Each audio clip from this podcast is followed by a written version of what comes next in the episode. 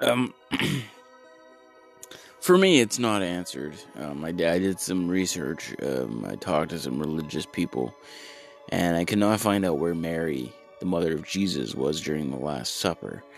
And, and it, it, interests me to know, like, where was she? You know, was, was she out shopping or playing bridge with her friends, or and and why, if she wasn't there, would Jesus have not invited his own mother to the last meal he'd ever eat and host? You know. It seems like a rather cold thing to do for a nice guy like Jesus. But, what if what if she was there?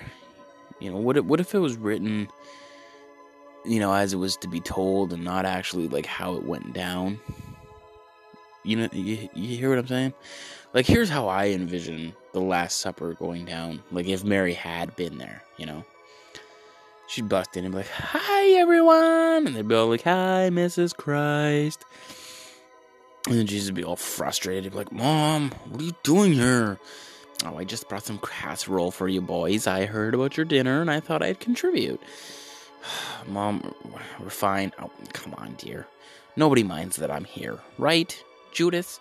Uh, Peter, do you mind that I'm here? Do I know you? Oh, for the love of Thomas, is it, is it a big deal that I'm here? Are you really Jesus' mom? You have the weirdest friends. Anyway, have some casserole. Mom, we don't need casserole. We have food. Nonsense. You can't just eat bread and drink wine. You need vegetables. You have scriptures to fulfill. You need all the energy you can get, Jesus.